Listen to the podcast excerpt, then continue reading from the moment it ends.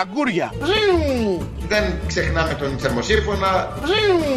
Η οικονομία μας πάει καλά. Τι είπατε! Ο κόσμος δεν, δεν θα έχει καμιά αμφιβολία όταν θα δει τους λογαριασμούς της, της ΔΕΗ στο σπίτι και θα δει ότι τελικά δεν θα πληρώσει τίποτα παραπάνω. Σε year to year. Everyday μαλακία. Παπάρα Τσέγκο. Κάντε καμιά δημοσιογραφία της προκοπής και μην λέτε ότι να είναι. Γεια σας, είναι Τετάρτη σήμερα, 21 Σεπτεμβρίου 2022. Είμαι ο Δημήτρης Χατζη... Είναι περιττό να πω τώρα πώς περνάει ο καιρός, έτσι. Κάθε μέρα θα το λέμε αυτό. Και κάθε μέρα το λέμε όλοι μας φαντάζομαι. Πώς περνάει ο καιρός, πώς περνάνε τα χρόνια. Πώς μεγαλώσαμε εμείς, πώς μεγαλώνουν τα παιδιά. Χθες τα κρατούσαμε στην αγκαλιά μας και σήμερα είναι ολόκληρα αγόρια και ολόκληρες γυναίκες. Οι αγωνίες μένουν. Πώς θα μεγαλώσουν, τι θα κάνουν, η δουλειά που θα βρουν, οι σπουδές που θα κάνουν, οι άνθρωποι που θα συναντήσουν στη ζωή τους, που θα επιλέξουν να τα βάλουν δίπλα τους. Αυτά είναι τα ερωτήματα του απλού κόσμου. Έτσι. Το απλού κόσμου ενώ που, που μεγαλώνει παιδιά. Οι δουλειές μας, το γεγονός ότι από το 2010 και μετά οι μισθοί παραμένουν καθυλωμένοι μετά την τρομερή μείωσή τους κατά 30-40% μεσοσταθμικά λόγω της χρεοκοπίας της χώρας. Οι ραγδαίες αυξήσεις με τη μία ή την άλλη ευκαιρία, με κάθε πρόσχημα. Μην είναι αυτά που πατάστε. Ο λόγος είναι απλά ότι περάσαμε στην οικονομία της αγοράς. Οι αγορές πλέον είναι ανεξέλεγκτες. Αυτές αποφασίζουν. Είτε με τη μορφή των χρηματιστηρίων, όπως προκύπτει από τα χρηματιστήρια ενέργειας, για παράδειγμα στο Άμστερνταμ, αλλά και εδώ, με τα περίφημα αυτά target model. Είτε α, α, αφορά την δικτατορία, λέω εγώ, εσείς βάλτε το σε εισαγωγικά θέλετε, των αγορών, με τους τρει-τέσσερι αυτούς διεθνείς οίκους, οι οποίοι κανονίζουν τι τις τιμές των ομολόγων που δανείζονται τα κράτη και μανιπιουλάρουν με τον τρόπο αυτό τα ίδια τα κράτη, τις εκλεγμένες ηγεσίες τους. Έτσι. Αυτή είναι η... ο κόσμος σήμερα. Μεγάλο μέρος αυτών των προβλημάτων τα οποία σας αναφέρω ε, σκάνε πάνω στην πλάτη των πολιτών.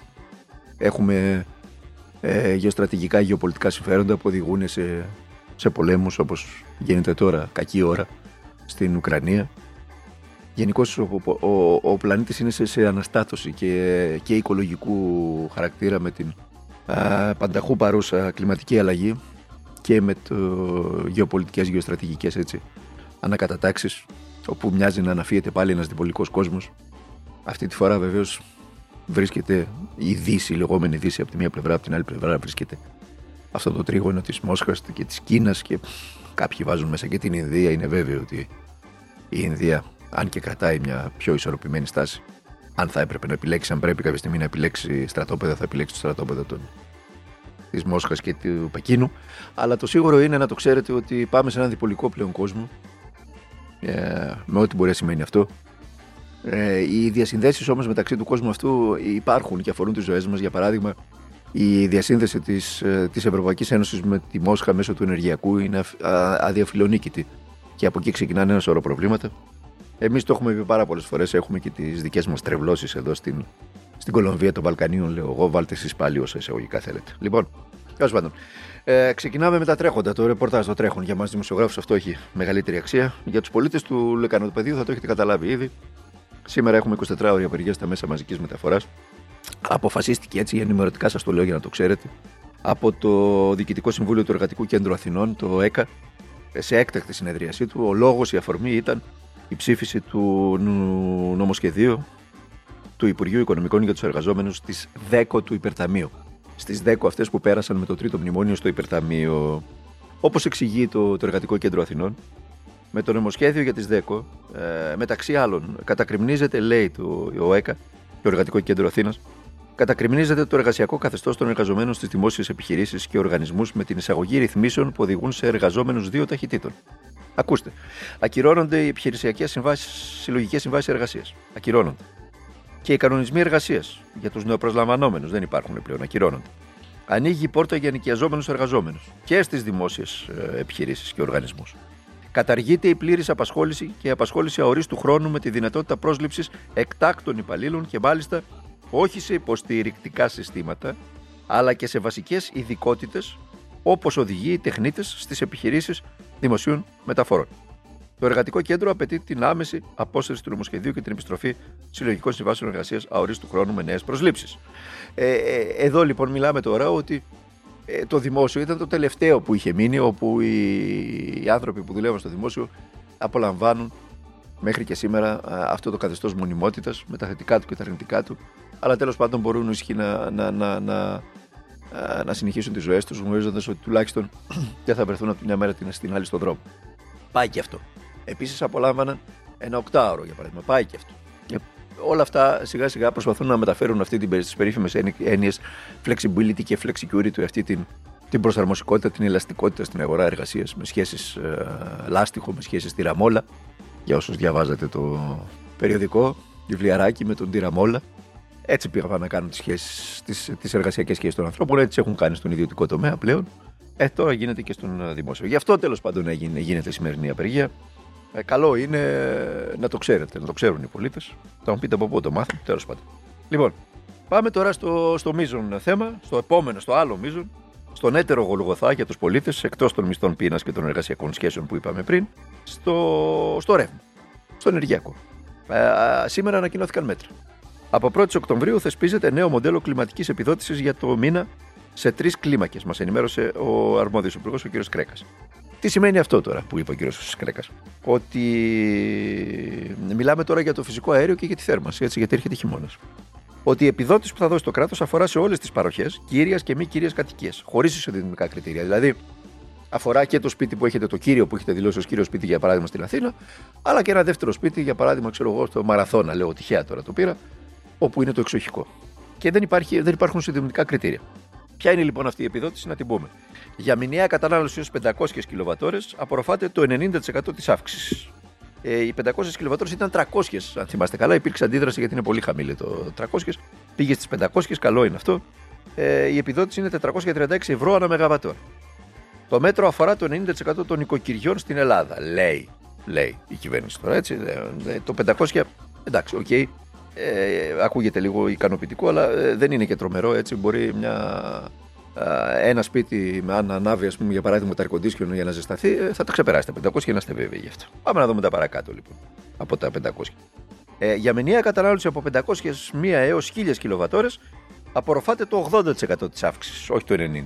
Συνεπώς θα έχουμε αύξηση, θα έχουν οι άνθρωποι αυτοί αύξηση του λογαριασμού τους 20%. Για να λέμε την αλήθεια, όπως είναι. Όπως είναι. Οι μέχρι 500 θα έχουν 10% αύξηση στους λογαριασμούς τους σε σχέση με πέρυσι. Λοιπόν, η επιδότηση θα είναι τις 386 ευρώ ανά μεγαβατόρα. Αν ένα νοικοκυριό τώρα μειώσει κατά 15% τη μέση ημερήσια κατανάλωση σε σχέση με την περσινή, η επιδότηση αυξάνεται κατά 50 ευρώ ανά μεγαβατόρα. Τώρα πώς θα γίνει αυτό και πώς θα την καταλάβει τη μείωση του νοικοκυριού, εντάξει. Θα το, θα το πούμε αργότερα. Πάμε και για την τελευταία. Η μηνιαία κατανάλωση πάνω από 1001 κιλοβατόρες απορροφάται το 70% της αύξησης. Η επιδότηση είναι 336 ευρώ ανά μεγαβατόρα. Επί της ουσίας, όσα νοικοκυριά επιχειρήσεις καταναλώσουν πάνω από 1000 κιλοβατόρες, θα δουν αύξηση του λογαριασμούς 30%. Να σας το κάνω τώρα εγώ τα λιράκια που λέμε έτσι στη μαλλιάρη. Ε, οι πολυκατοικίες που έχουν κεντρική θέρμανση με φυσικό αέριο, σας απασχολεί αυτό, είμαι βέβαιος. Φυσικά είναι στην κατηγορία των 1000 κιλοβατόρες και πάνω. Έτσι. Δηλαδή θα δουν αύξηση με απλά ελληνικά γύρω στο 30%. Αν για παράδειγμα ένας λογαριασμός ε, κοινοχρήστων σε, μια, σε ένα διαμέρισμα ερχόταν ξέρω εγώ, 100 ευρώ, να το πούμε έτσι στρογγυλό, το μήνα, το χειμώνα, ε, όπου 100 ευρώ ήταν το φυσικό αέριο, τώρα θα έρχεται 130. Είναι τόσο απλό. Τόσο απλό. Δεν χρειάζεται να πούμε κάτι άλλο.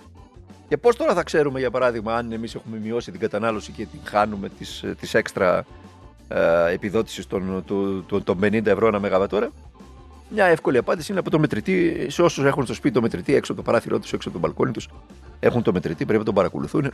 Έπρεπε να είχαν κρατήσει τα, τα περσινά στοιχεία για να μπορούν να δουν αν έχουν πετύχει τη μείωση κατά 15%.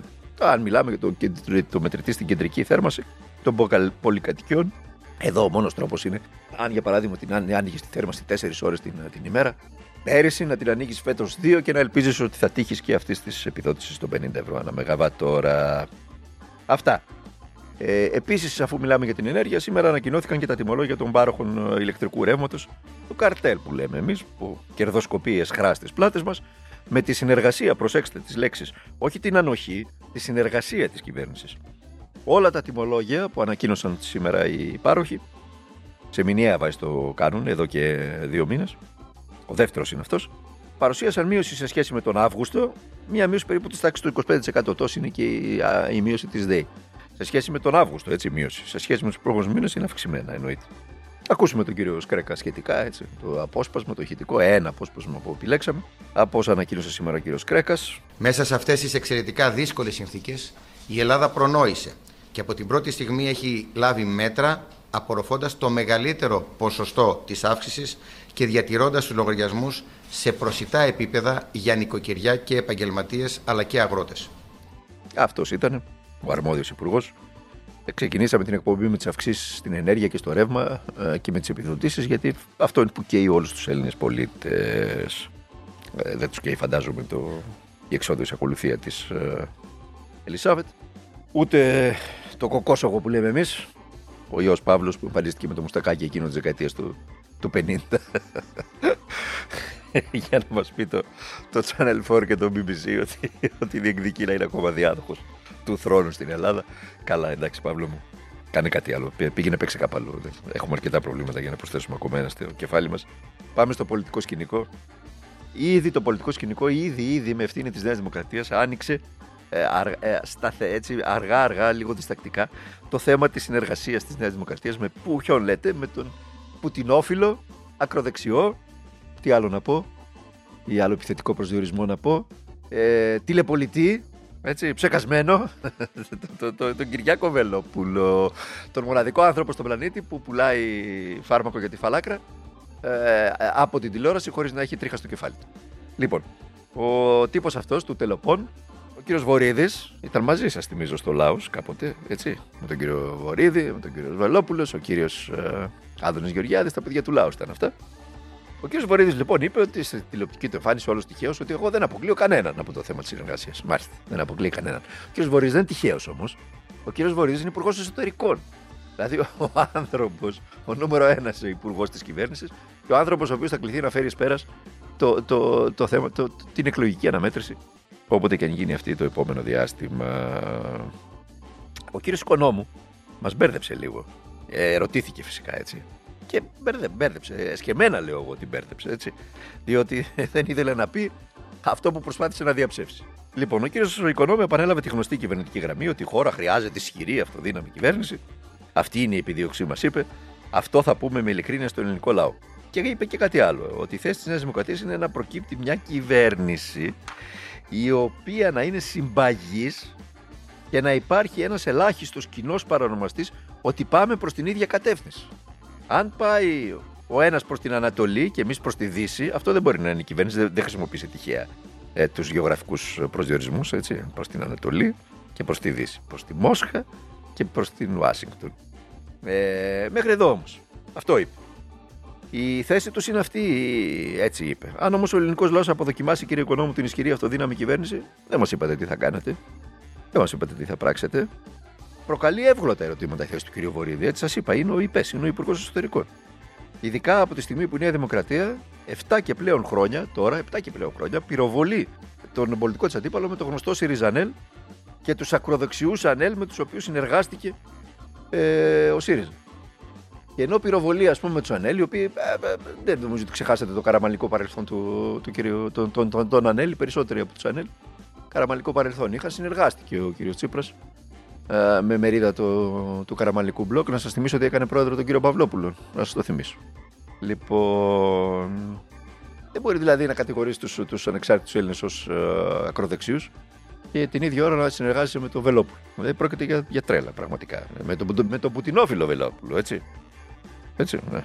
Λοιπόν, πάμε να κλείσουμε και το θέμα των παράνομων παρακολουθήσεων πολιτικών και δημοσιογράφων. Εδώ γίνονται θαύματα. Εδώ είναι ε, πραγματικά η πιο γκροτέσκο κατάσταση που έχουμε ξαναζήσει, πριν βεβαίως την κροτέσκο κατάσταση με την Οβάρτης, όπου τη βαφτίσαμε από σκανδαλάρα ε, με τη βούλα της εταιρείας και του Αμερικανικού Υπουργείου Δικαιοσύνης. Εμείς εδώ στην Ερμηνεδαπή τη βαφτίσαμε μια σκευωρία.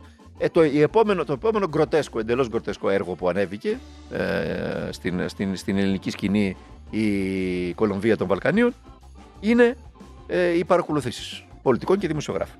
Η χθεσινή αποκάλυψη του Προέδρου της Αρχής Διασφάλισης Απορρίτου Επικοινωνιών, του κ. Χριστουράμου, ότι ο ηλεκτρονικός φάκελος Ανδρουλάκη, προσέξτε, καταστράφηκε στην ΑΕΠ την ημέρα που έγινε γνωστή η παρακολούθησή του από έρευνα των Βρυξελών, ξαναλέω, δεν έγινε από εδώ η αποκάλυψη, από έρευνα των Βρυξελών.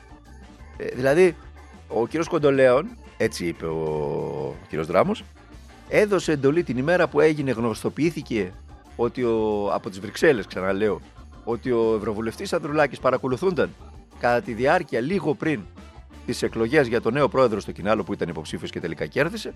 Ε, την ίδια μέρα έδωσε εντολή ο κ. Κοντολίων και, και καταστράφηκε ο ηλεκτρονικός φάκελος. Οι αστείοι της ΕΕΠ και της Νέας Δημοκρατίας ισχυρίζονται βεβαίως ότι δεν καταστράφηκε, αλλά χάθηκε όταν πήγαν να αντικαταστήσουν το, το, το ψηφιακό σύστημα με ένα καινούριο και χάθηκε. Εγώ να το πω, να το πω απλά. Πολύ απλά, πάρα πολύ απλά. Ο κ. Κοντολέων με την καταστροφή του φακέλου Ανδρουλάκη ε, διέπραψε ποινικό αδίκημα. Έχει υποχρέωση με βάση τον νόμο η ΑΕΠ να κρατάει επί δύο χρόνια τα αρχεία των παρακολουθήσεων που κάνει. Λοιπόν, ας οδηγηθεί ο κ. Κοντολέων στο δικαστήριο, Κάποιοι ισχυρίζονται ότι πρέπει να οδηγηθεί και για την επίκληση του απορρίτου, αλλά αυτό είναι ένα θέμα που θα το πάρουν οι συνταγματολόγοι και ο καθένας έχει την άποψή του. Αλλά ας οδηγηθεί για το θέμα της καταστροφής του φακέλου του, του κ. Ανδρουλάκη και να δούμε τότε αν θα συνεχίσει να καλύπτεται πίσω από το απόρριτο και να καλύπτει τον εντολέο του. Α οδηγηθεί. Λέω εγώ τώρα. Λοιπόν, ε, ε, για την ουσία υπάρχει ζήτημα δημοκρατίας στη χώρα. Μέγα ζήτημα δημοκρατίας στη χώρα. Και μάλιστα πολύ, πολύ, πολύ, πολύ σοβαρό. Ολισθαίνει διαρκώς η Ελλάδα με ευθύνη του Κυριάκου Μητσοτάκη σε μια ουρμπανικού τύπου δημοκρατία ή αν θέλετε σε μια δημοκρατία τύπου Τραμπ, όπου γκροτέσκο περσόνες με ακροδεξιές νοοτροπίες και με περικεφαλαίες παρτιατικέ εισβάλλουν στο κοινοβούλιο υποκινούμενοι από το αντισύριζα μέτωπο, αντιαριστερό μέτωπο ή τέλος πάντων απ' ένα μέτωπο απέναντι σε όλους όσους προσπαθούν να ασκήσουν μια κριτική, στοιχειώδη κριτική στα έργα και τις ημέρες του Κυριάκου Μητσοτάκη. Αυτό είναι το πρόβλημα της χώρας. Αυτή τη στιγμή είναι και πολλά άλλα. Φυσικά είναι και η διαπλοκή και η διαφθορά η οποία συνεχίζει να στηρίζει αυτό το διαφθαρμένο καθεστώς του Κυριάκου Μητσοτάκη. Αυτή το ανέδειξε, αυτή το στηρίζει, αλλά ε, με το σημείο το βεβαίως κερδοσκοπεί όπως για παράδειγμα κερδοσκοπούν τα καρτέλ της ενέργειας. Αυτό είναι το έργο που παίζεται στη χώρα. Εμείς σας το περιγράφουμε εδώ το, όσο, όποτε μπορούμε και όσο μπορούμε από το podcast του Τμήματος Πολιτικών Ειδήσεων του Ντοκουμέντου. Είμαι ο Δημήτρης Καντινικόλας. Τελειώσαμε για σήμερα. Θα τα ξαναπώ μαζί αύριο, Πέμπτη. Να περνάτε καλά μέχρι τότε, να προσέχετε τον εαυτό σας, να μιλάτε με τους οικείους σας, να μοιράζεστε τα πάντα, τις ανησυχίες σας, την αγάπη σας, το μίσος σας, ό,τι τέλος πάντων νιώθετε. Ανθρώπινα συναισθήματα είναι αυτά. Ε, όταν τα, τα συζητάμε, τα λύνουμε κιόλας. Όταν δεν τα συζητάμε, κάθονται μέσα μας, σκόνουν και μας πνίγουν. Και να παλεύουμε για τα πάντα. Αυτό, τίποτα παραπάνω από αυτό.